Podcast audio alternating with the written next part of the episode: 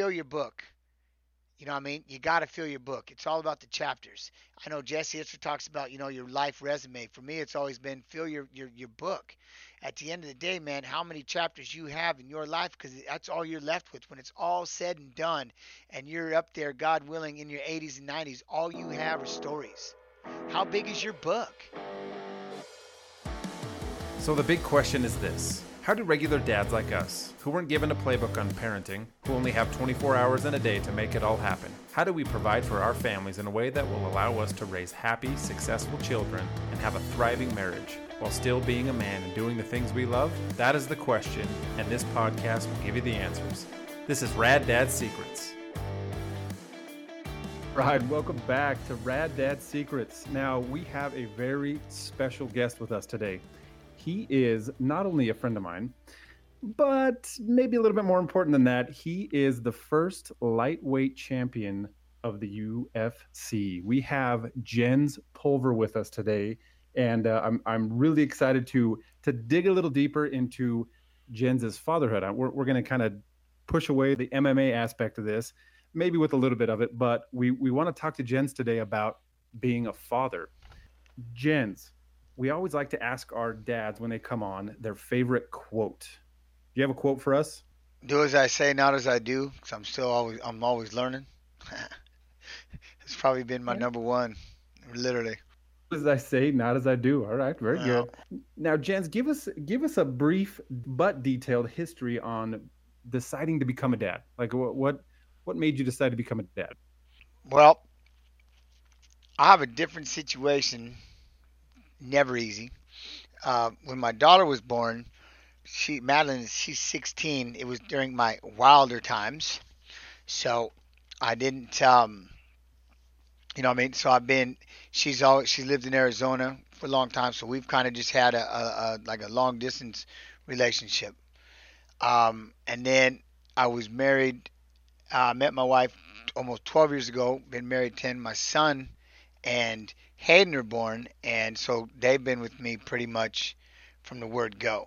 So it's kind of, I've got the two different worlds, you know what I mean? And it's how to be this, you're, you're this long distance dad in one scenario, and then you're right there every day, you know what I mean? You're seeing your kids every single day in, in the other one. So it's, you know, I mean, I could get into a, a whole story about, you know, the two. And so it's kind of where you want to take it. I, I think this is really uh, kind of important, because this this whole podcast was kind of designed, and, and, and this this idea that we had was to to interview as many dads as possible, to to get as many backgrounds as possible. So what you're saying could touch the people. And so I guess it's it's it's wherever you want to go with it. Do you want to get into some detail on on I, on going down one road or the other road? So it's it's up to you. I think I think I'd like to hear a little bit a little bit of a story uh, about the, the long being the long distance father, you know, and I say we touch a little bit on, on both of the experiences here, because I think we're going to be able to draw a, a lot of dads going through the same exact thing. You, you know, you, we're we're not alone in fatherhood, and we're not alone in, you know, the long distance father. There's a ton of guys that are that are doing that the best they can, and then, you know, you said you're there every day for your other two, and so I, I think diving a little bit into both of those would be fantastic. My, this is a trip, man. I haven't really ever talked about it too much, but and you know, and I love Madeline. She just actually she just left. She was here visiting, and she's back home.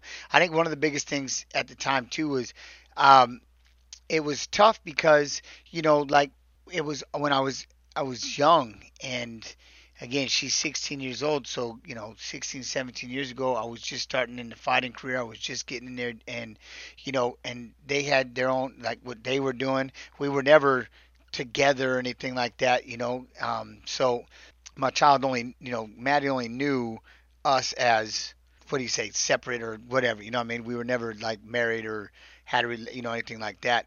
Um, so we always lived like that.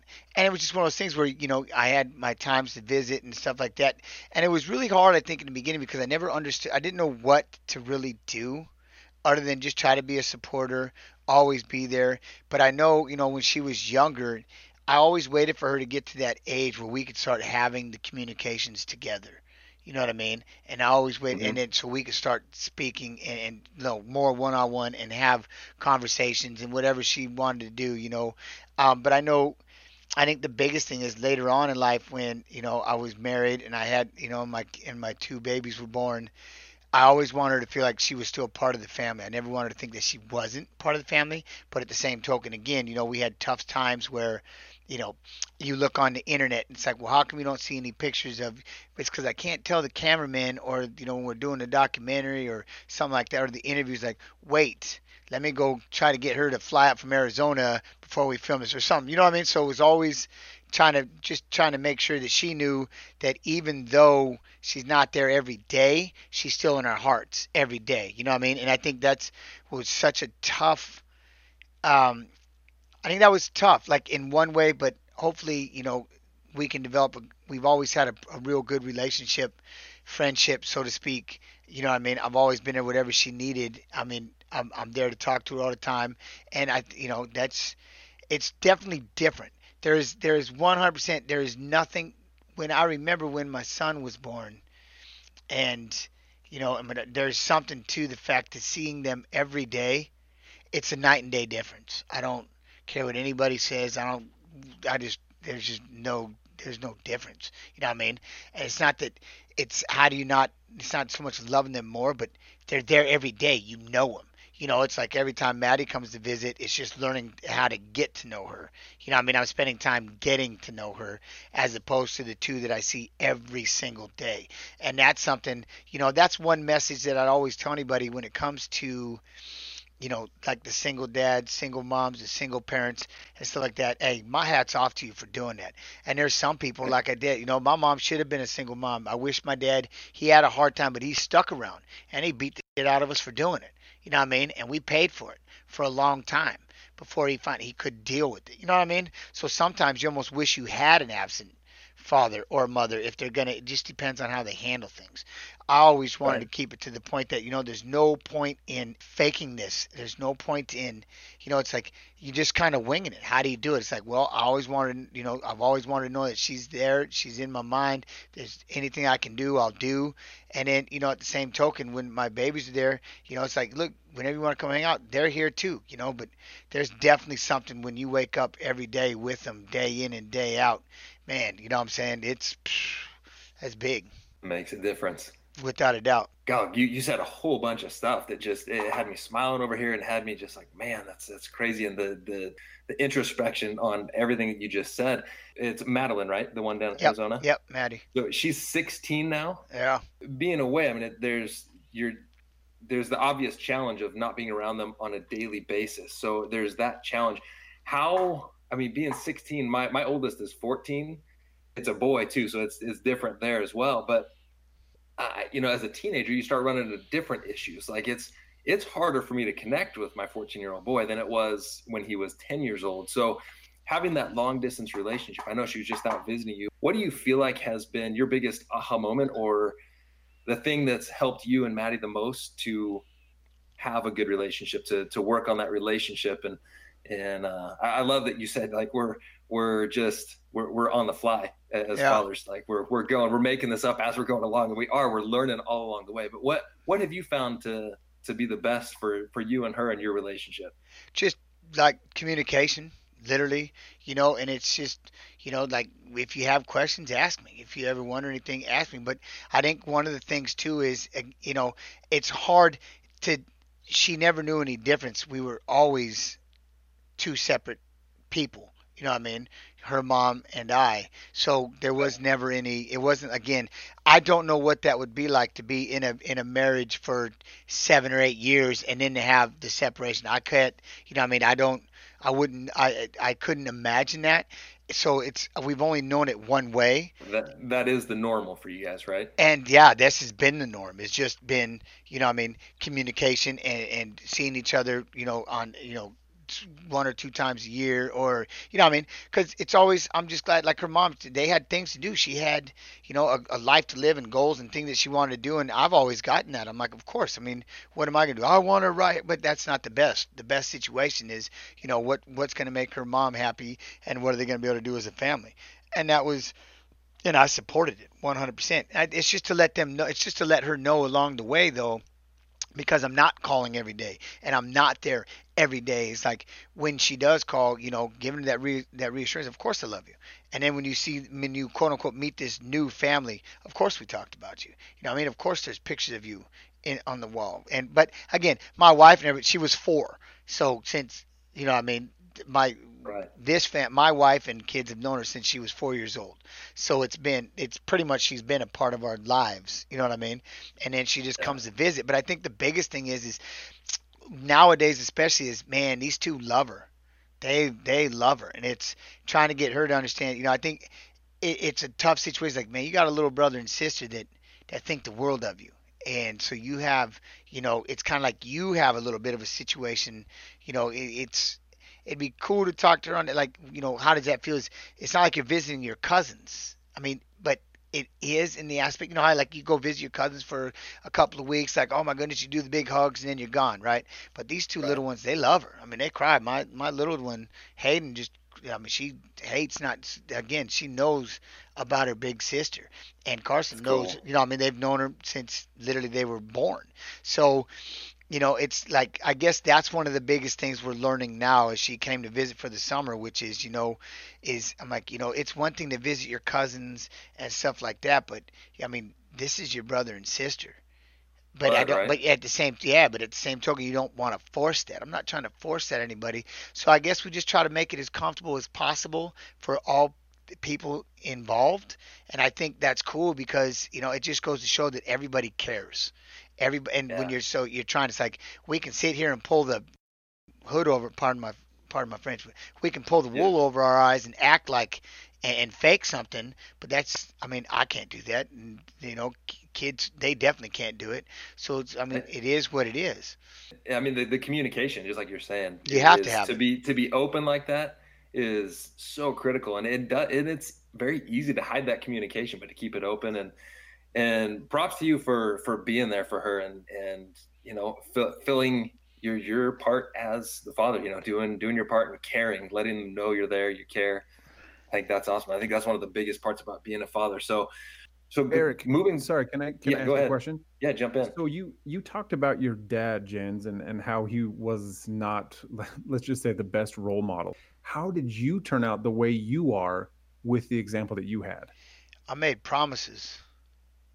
I promised myself, you know, and it's, and again, now this is where I bring it, especially when it comes to my son, Carson, and where it's important when you have the, you know, my wife and you're married and the family and they're there every day, man, I made, I made promises to myself. I remember, man, getting beat up, you know, and, and getting spanked real bad, having my mom, you know, crying and we're crying, my dad doing what he does, you know what I mean? And stuff like that. And it's just, you know, I remember I always said it, one day when I'm a dad, I'll never treat my son like that. I'll never treat, you know what I mean? I'll never treat my son like that. And so, I mean, it's, I, I wanted to relate to that. That's where it's a real special bond with me and Carson is, especially is because I used to make those promises to myself. You know what I mean? sixteen years old, fifteen years old, growing up. When I'm a dad, I'll never do this. I'll take my son fishing. We'll play video games together. We're going to do, you know what I mean? We're going to have this. We're going to do this. And so that, and then on one day, bam, you know what I mean? There's Carson. And on a daily. And that's what I'm saying is, I mean, again, I love my girls one hundred percent. But it's tough when, like, I, you know, I remember when, when Maddie was first born and I was hanging out with her for a couple of days and really just like, oh my God, it's so cool. And then boom, hop, got to give her back to her mom. And, and it hurt. And it's like, man, it's stung. You know what I mean? I'm like, well, I'm not, I can't keep doing that. So then you kind of starting to harden up a little bit and then it just becomes visits. And it, there's a tough, there's a fine line when it comes to that. You know, it's tough to to get that to get that to have that kind of bond, but at the same token, to always have that bond ripped from you when the visitation's over, and you know what I mean, and stuff like that. As opposed to when I see my babies every day, you know, and then it's like prove it, you know. And it was especially with Carson again, is because you have your wife, and you always said you're going to be a better dad than what you had. prove it. Here you go. You're going to be a better husband than what you have. Prove it. Here you go.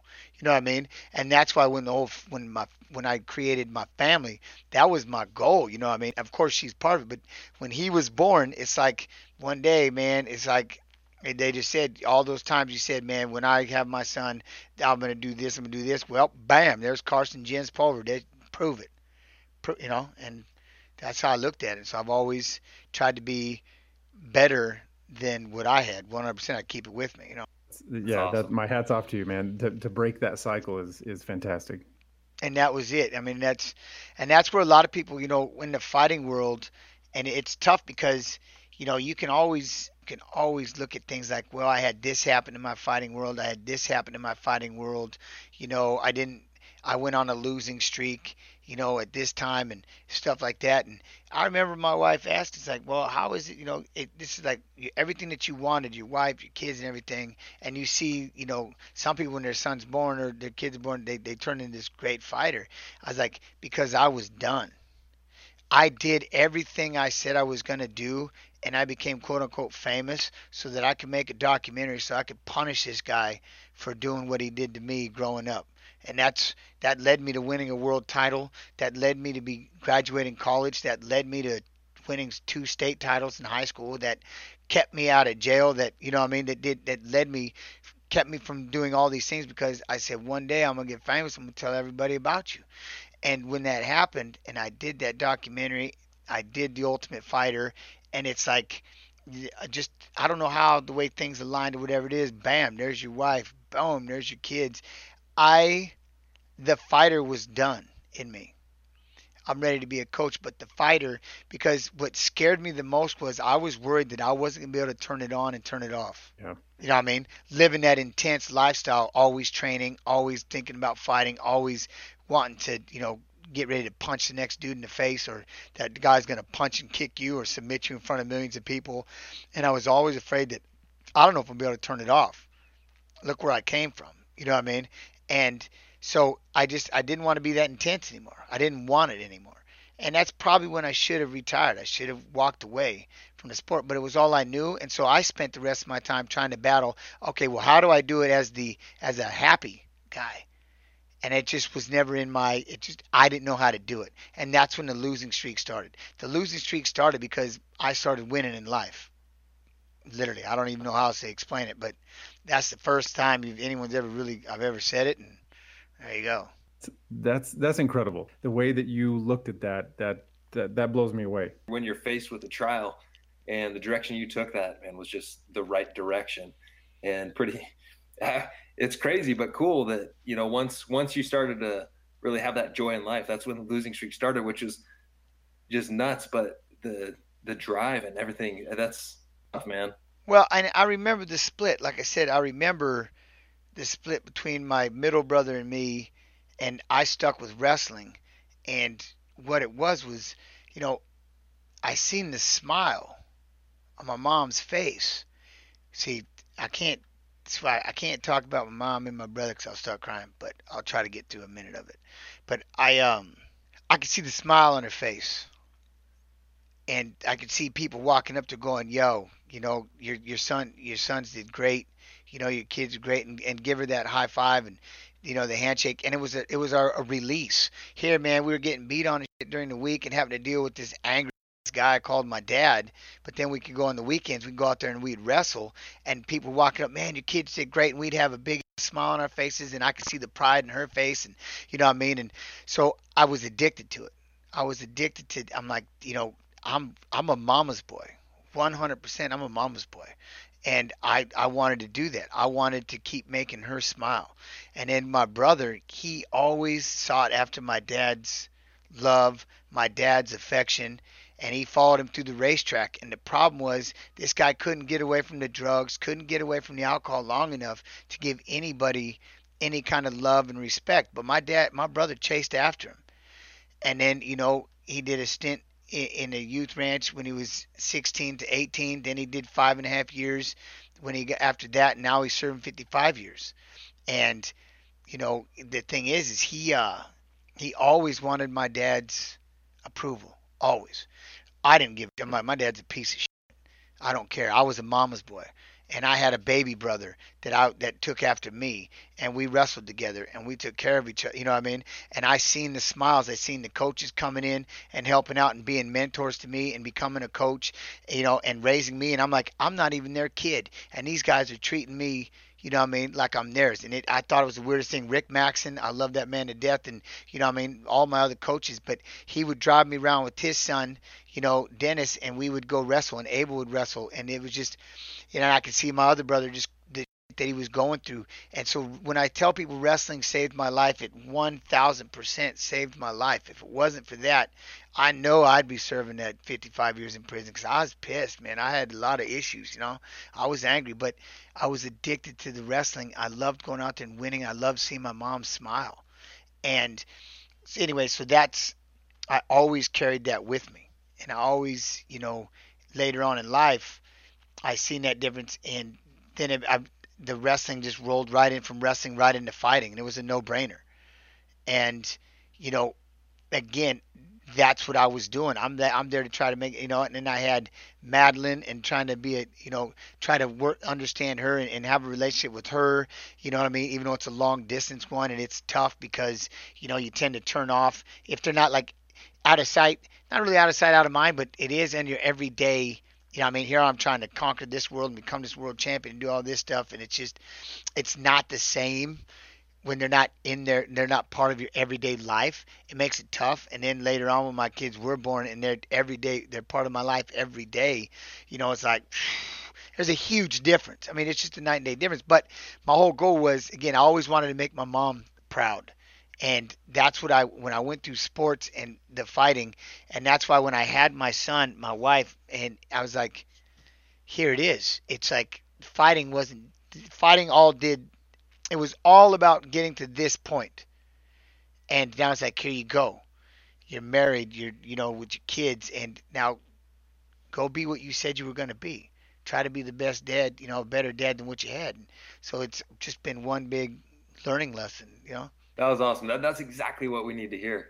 And I mean, you, you're, we look at you, you're, you're U F C champion. I mean, just ultra successful at everything you're doing. And yet you're looking at that as the fighting was basically a stepping stool to get you to that next point in your life, which is to have that family and become that dad that you promised yourself yep. that you'd become. Yep. I mean, I made I mean, a promise. I made a promise to my mom, but I made a promise to myself a long time ago, you know, when that day comes. And I went about it in a in a in a in a weird way, you know, with Madeline and then having the family later. But it's all it was all part of the process. And like I said, at the end of the day, I can't have people ask all the time, well, if you could do this, what would you change? What would you do differently about your fighting career? Or what would you have done? I'm like, I can't do I can't change anything, because if if any one change were to happen, I wouldn't be sitting here right here right now. Doing this interview with with the family that I had. You know, I mean, any one thing could have altered. If I'd have went back and changed one fight on that outcome, anything different. You know, what I mean, who knows what could happen. You, hey, Jen, would you say that about your your family life too? Like, would you? Because that's one of the questions that we like to ask our fathers. Is if you can go back in time, what would you change and what would you keep the same? I don't know if I could change anything now, because it's be- it's it's it's beautiful. And I mean that because I know Dustin's where he's at, but you know what? I talk to him all the time. And, you know what I mean? And, and he knows I love him. And we, my brothers, we I talk to my brothers all the time. And we had one fight where we all got to be together. My sister's back, you know, with her family. And she, I I, I love my, man, she, she's awesome. You know what I mean? And her kids. And it's just, I don't know if I would change. I don't think I could change anything, because any, like I said, any one thing. Any one thing in my life if, that I would have changed could have, like you said, the butter, the ripple could have changed something, and I wouldn't be right here, right now, where I'm at. And I don't, I don't want that to go away. I don't want that to disappear. So that's what helps me a lot with quote unquote regrets and shit that I have done, or things that I wish I could have done differently and stuff. I have, to, I have that, that moment of, you know what? But the reality is, if I would have changed any one thing, you know what I mean? I wouldn't be here right now, sitting where I'm at oh, right now. Life's just one big learning process. Well, you know, and it's crazy, because I always tell the story. People always ask how I met my wife, and it's it's absolutely nuts. Two planes. One plane got canceled altogether, and then they flew me to Chicago. That plane got delayed for four hours. And then I finally, because I lost to B J Penn in the rematch after the Ultimate Fighter, I decided I wanted to go to one forty-five. They were going to bring me in, introduce me, you know, going into the W E C. I missed two planes. I missed one plane. The other one was delayed. I showed up eight hours later than I was supposed to. And, and I landed at the Hard Rock. My wife was there with her friends. They were doing a bachelorette party for her, one of her best friends. And they told them to take them to the Hard Rock restaurant. And the cabbie messed up and took him to the Hard Rock Hotel and Casino. No way. I'm not playing. So at that exact minute, when the cabbie, pardon my language, messed up, and they got out of the cab and started walking through the lobby, I'm on two planes later, pissed off, cussing, flipping everything off. I'm eight hours late, and I'm walking through the casino. And because her dad was a big fan of The Ultimate Fighter, and she was a B J Penn fan, but I won her. I, I won her over throughout the throughout the season. Nice. Throughout the season, I started to win her over a little bit. She knew the red mohawk, and here I come tromping through the mohawk. She goes, she goes, oh, I know that's Jens Pulver, and everybody's like, what? And so, and all of a sudden, bam, hey, and I'm like, what are you doing? Hello and hi. And so when people ask, you know, go back to now, twenty years from now, thirty years from now, God willing, you know what I mean? Hey, how'd you meet your wife? I can hold up the picture and go, right here. This is the first five seconds I ever met her. If I would have beat B J Penn the second time around, I wouldn't have dropped the forty-five. I wouldn't have been in the W E C. I wouldn't have been on a plane that got delayed, and I wouldn't have been on a plane that got canceled, and I wouldn't have showed up eight hours later, and I wouldn't have been walking through that casino at that exact time if that cabbie wouldn't have screwed up and took him to the restaurant rather than the hotel that they was trying to, they was, you know, they was trying to get to. I don't know. I can't explain it. Other everybody has their own divine intervention, whatever you want, you know, whatever it is to anybody. The point is this: if I'd have changed any one thing in my life, then, and I hope the reason why I say that to people is this: I hope it helps them, and I hope it helps them deal with regrets and and and things that might be holding them back. Because yeah, man, there's a couple of fights I wish the baby Jesus uh, would have been differently, but at the same token, if any one of them would have been, I wouldn't be right here right now, and I'm pretty damn happy that it that I'm there. So hopefully it helps people when it comes to, you know, the regrets that they can look at and at least be like, you know, if all I got to do is this now, and it's like, but if any one big thing would have happened. So I say you gotta be careful careful what you wish and hope for. But I've always been like, you know, it is what it is, and I'm always thankful I'm awake. You know what I mean? I love where I'm at. I love what I'm doing. More money, it can happen. You know what I mean? More wins, it could happen. Having thousands of viewers, it can happen. You know what I mean? But that's up to me to build. But up to this point in my life, I can't have that regret, because if you have that regret, you're going to miss a lot of it. You're going to spend too much time regretting and a whole lot of missing. A whole lot of missing out on the shit that's right in front of you. And so that's the one thing I'm thankful I've always kept in the in, you know, in the back of my in the back of my head and in my heart was, no matter what, and it, it helps with the pain or the, because sometimes, I mean, it is what it is. Sometimes you can always do the I wish, I wish, I wish, you know, but it's like it ends the wishing pretty quick. It's like, you know, yeah, no, I'm, I'm pretty damn happy where things are. And so long before a lot of people have that issue where it takes something drastic to happen, and then they have a shit ton of regret. Well, I don't want to have those. You know what I mean? All the hardest things in life, and then I look at my life and, and the hardest things that I've gone through in my life, now looking back at it, I can exactly what you're saying. I am where I am right now because of that hard stuff that's happened for my life. And it gives me a great sense of gratitude for the crap that I've gone through. Yep. And when you're going through it, you know, when you're losing that fight, I'm, I'm sure you're not sitting there going, oh, sure, I'm, you know, something good's gonna come. Oh, yeah, hell no. Today, yeah, you know? I'm not that, yeah, I'm not that person. Or, yeah, you know. But you get down the road a little ways and you can look back, man, and, and just your your outlook on life is fantastic. It's refreshing to be able to look back at, at the mistakes that you make, and all that stuff will fade away, and be able to, to understand that that's helped you become the man that you are today. And I love that you love where you're at today. I mean, you have to. Sometimes to be. It is. Yeah, absolutely. I mean, but you have to. You, you have, have to. to. And, it, and it's. It's all your attitude and, and your outlook and perspective. And it it takes time. I mean, like I said, me and Maddie, we're going to figure this out. But, you know, it, it's it's tough, you know, saying the goodbyes and, and stuff like that, because I'm, I'm horrible at goodbyes. I've always been one of those, I'll see you later, and we'll just leave it at that, and you go your way, I'll go my way, and we'll just, if we see each other again, we see each other again kind of thing. I don't, I've never, I'm not very good at that, you know what I'm saying, it because it hurts. And it's like, I, why do you want to keep carry that hurt with you, you know? And I learned that a long time ago. It's like, you know, when you have to say goodbye, man, it, it just, it hurts. But you got to think about it. I'm glad that it hurt because I have this. Or, I mean, it still to this day sucks to say goodbye to my mom and my baby brother and my sister, you know, when I go home to visit. But I'm glad I went to visit. Some people are so afraid of it that they're like, you know, I'm not going anywhere. I'm going to put my head in the sand and I'm just going to sit here. And I, that way, hey, at least I never get hurt. But, hey, what do you experience? And it's like every one of those fights. I'm scared to death of flying. I'm scared to death of traveling. You know what I mean? But I went out there to fight. And, you know, it's like when I'm speaking to people now, when I start speaking is fill your book. You know what I mean? You got to fill your book. It's all about the chapters. I know Jesse Itzler talks about, you know, your life resume. For me, it's always been fill your, your, your book. At the end of the day, man, how many chapters you have in your life, because that's all you're left with. When it's all said and done and you're up there, God willing, in your eighties and nineties, all you have are stories. How big is your book? Is it one chapter and you're repeating yourself all the time? You're that grandpa. Yeah, grandpa, you told me that last time. Yeah, grandpa, you told me that. You, it's like grandpa's always saying the same shit. You know what I mean? Or something. But it's like go out there and fill your book. Experience things. Trip, fall, get up, move around. But they're all stories. And they're all lessons that you're going to be able to pass on.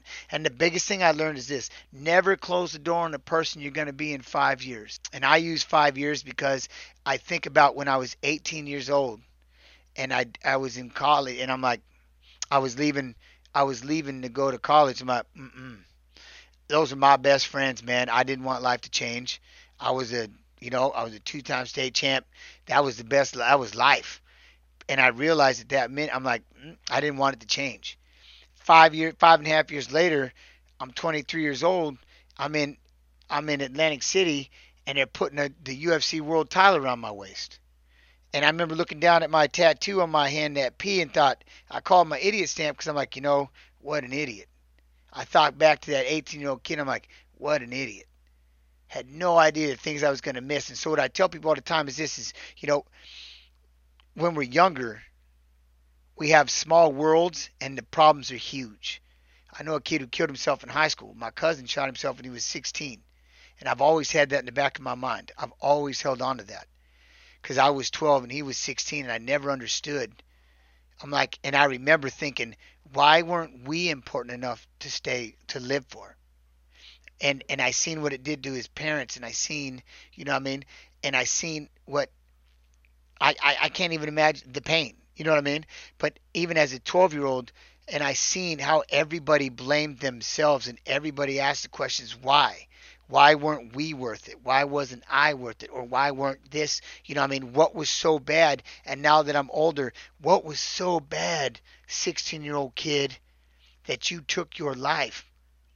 What was so bad, eighteen-year-old Jens, who didn't want to leave his house, who didn't want to go to college, who didn't want to, to end that world, that he didn't want to go and explore and find out. I'm just thank God I never closed the door on the person I was going to become in five years because five years later I became a world champion. And it's like, man, so now it's my turn to give back and pass on that knowledge to the people is, you know, never close the door on the person you're going to become. And that's the biggest message I'm forever going to be able to tell Maddie, Carson, and Hayden is never close the door on who you're going to be. Just keep moving forward. Even though right now you might be in the suck and right now somebody's saying some shit and it's really hurting your feelings, don't close the door. You know, even my brother serving fifty-five years, hey, his door is slight, it's slightly closed, but it ain't all the way shut. And he still has an opportunity. And he still has a son who's out there smashing it in the modeling world. He's a he's a phenomenal model. You know what I mean? And he's still, that day, God willing, he will be out. And we will get to see him. But he still, we still get to talk to him and see him. But it, that's my number one message for anybody. You know, when you, they're, they're twofold. Go out there and fill your book and never close the door on the person you're going to be in five years. What seems like such an issue right now, I promise you in five years will just be a blip. The more our worlds grow, the smaller the problems become. And that's the one thing that quote-unquote fame taught me was the more I met, the more I've done, the more I've been, those what used to be big problems in such a little world are now just, I don't even remember them. You know what I mean? I don't even remember them. And that's what I'm saying is that's helped me because now I have, I smile and I'm happy and I, it's, and I'm a work in progress every day, like anybody else and everybody else. Remember the one thing, here's the one thing about life and video games. I've always, cause I was a big World of Warcraft fan. I love, I love World of Warcraft. And I always took one thing and why I love about video games is, and in life's the same thing, man, you leveling up. You don't ever, you're always leveling. You're always leveling up. You're out there questing and checking things out, traveling, experiencing new lands. Lands. I'm always out there questing and leveling up. You know what I mean? And that's and that's what I want my kids to understand. And that's why I'm such an advocate for gaming. And that's what, as a father, I'm not perfect. And that's they're gonna know that. They know it now when Maddie comes to visit. How? Wait, that's our mom. How's that? Yep. You know what I mean? No, that, dude, that, that's that's fantastic. And, and Jens, I mean, dropped a whole ton of wisdom on us here. And the, the stories, I mean, I'm I'm like enthralled with these. I'm I'm with you going through every you single one of these. You pulled me into it, dang it. I normally I don't let mm-hmm. this thing go. I keep it tucked, but y'all, oh, you man, brought it on. I'm Let's go. This. I've written down so many Jens Pulver quotes that I'm I'm not going to steal. You I'm can have, use, but I'm gonna I'm gonna I'm gonna quote you. But I've I've written down some things that I, I just your optimism is it it astounds me and it's it's fantastic. And uh, like uh, Eric was saying, I hope I hope the dads out there listen to this and just realize, look, you might be in a dark place, but I, I love that. Never close the door on who you can become in five years. That that is awesome. And you you live our the, the Rad Dad motto. So we have this this this saying that you're rad by choice and not by chance, right? Yeah. This isn't this isn't chance that you're a rad dad, right, Jens? This this isn't chance. You've chosen to be at this point, and and you've chosen to be a, a rad dad, and it's it's phenomenal. Trying to be the best that I can, you know, and it's, but again, the promises I made to the sixteen year old kid that, I mean, I swore, you know, and all the coaches and all the mentors and all the people that, that took care of me and gave me, um, you know, that gave me the guidance and, you know, it, it's, and I just want them to be proud. And that's the one thing I think why I loved wrestling and the coaches and why it's my turn to become a coach and my turn to become a mentor was, you know, I just, I loved getting their appreciation. You know what I mean? I don't know how to put that. I, I loved when they would give me kind words or getting their respect. I loved when they gave, when they gave me their respect and they said, look, man, you, you know, I'm proud of you for this. I'm proud of you for that. I was, a, I was just, a, I was literally a pit bull my whole life. My job was to go up there, protect my mom, protect my brothers and my sister and don't let anybody touch them. And now as a fighter and even to this day, I'm not, I'm still all, I'm still trying to find it, figure it all out. You know what I mean? I still have frustrations, but my number one goal in life, I'm, I'm not the smartest. I'm not, you know, I say that I'm not the, uh, you know, I have, I'm a work in progress, but what I am is I'm that pit bull sleeping on the porch. And if you come after what I know and what I love, I'll, I'll ruin you. You know what I mean? And that's, and so then it's just learning how to, every day I just want to be better because I'm so afraid that my kids going to be like, you know, I don't ever want them to say to say or think about me the way that I think about my dad. Being a protector, man. And that's, that's exactly what you are. And you're at a point in your life, which I think is so awesome that you're, you're paying it forward. You're, you're going back and you're going to be that father figure for some other guys out there and, and, and girls who don't have that father figure and, and for your own kids, which I think is fantastic. We appreciate the heck out of you sharing and, and getting raw with us too and sharing sharing points of view. I mean, it's all about progress, not perfection. And and I, I guarantee you this is going to, I mean, you're being a coach here on the podcast right here. You're, you're helping, you're helping me, you're helping some other dads that are listening to this right now. And uh, just want to remind all you dads out there, just like Jens was saying, you got to level up, level up your fatherhood. Don't close that door on who you're going to become, and uh, do everything you can for your kids. Be that pit bull pr- protecting your family. And uh, Jens, we appreciate the heck out of you. And you. To all you rad dads out there, remember, we are rad by choice, not by chance.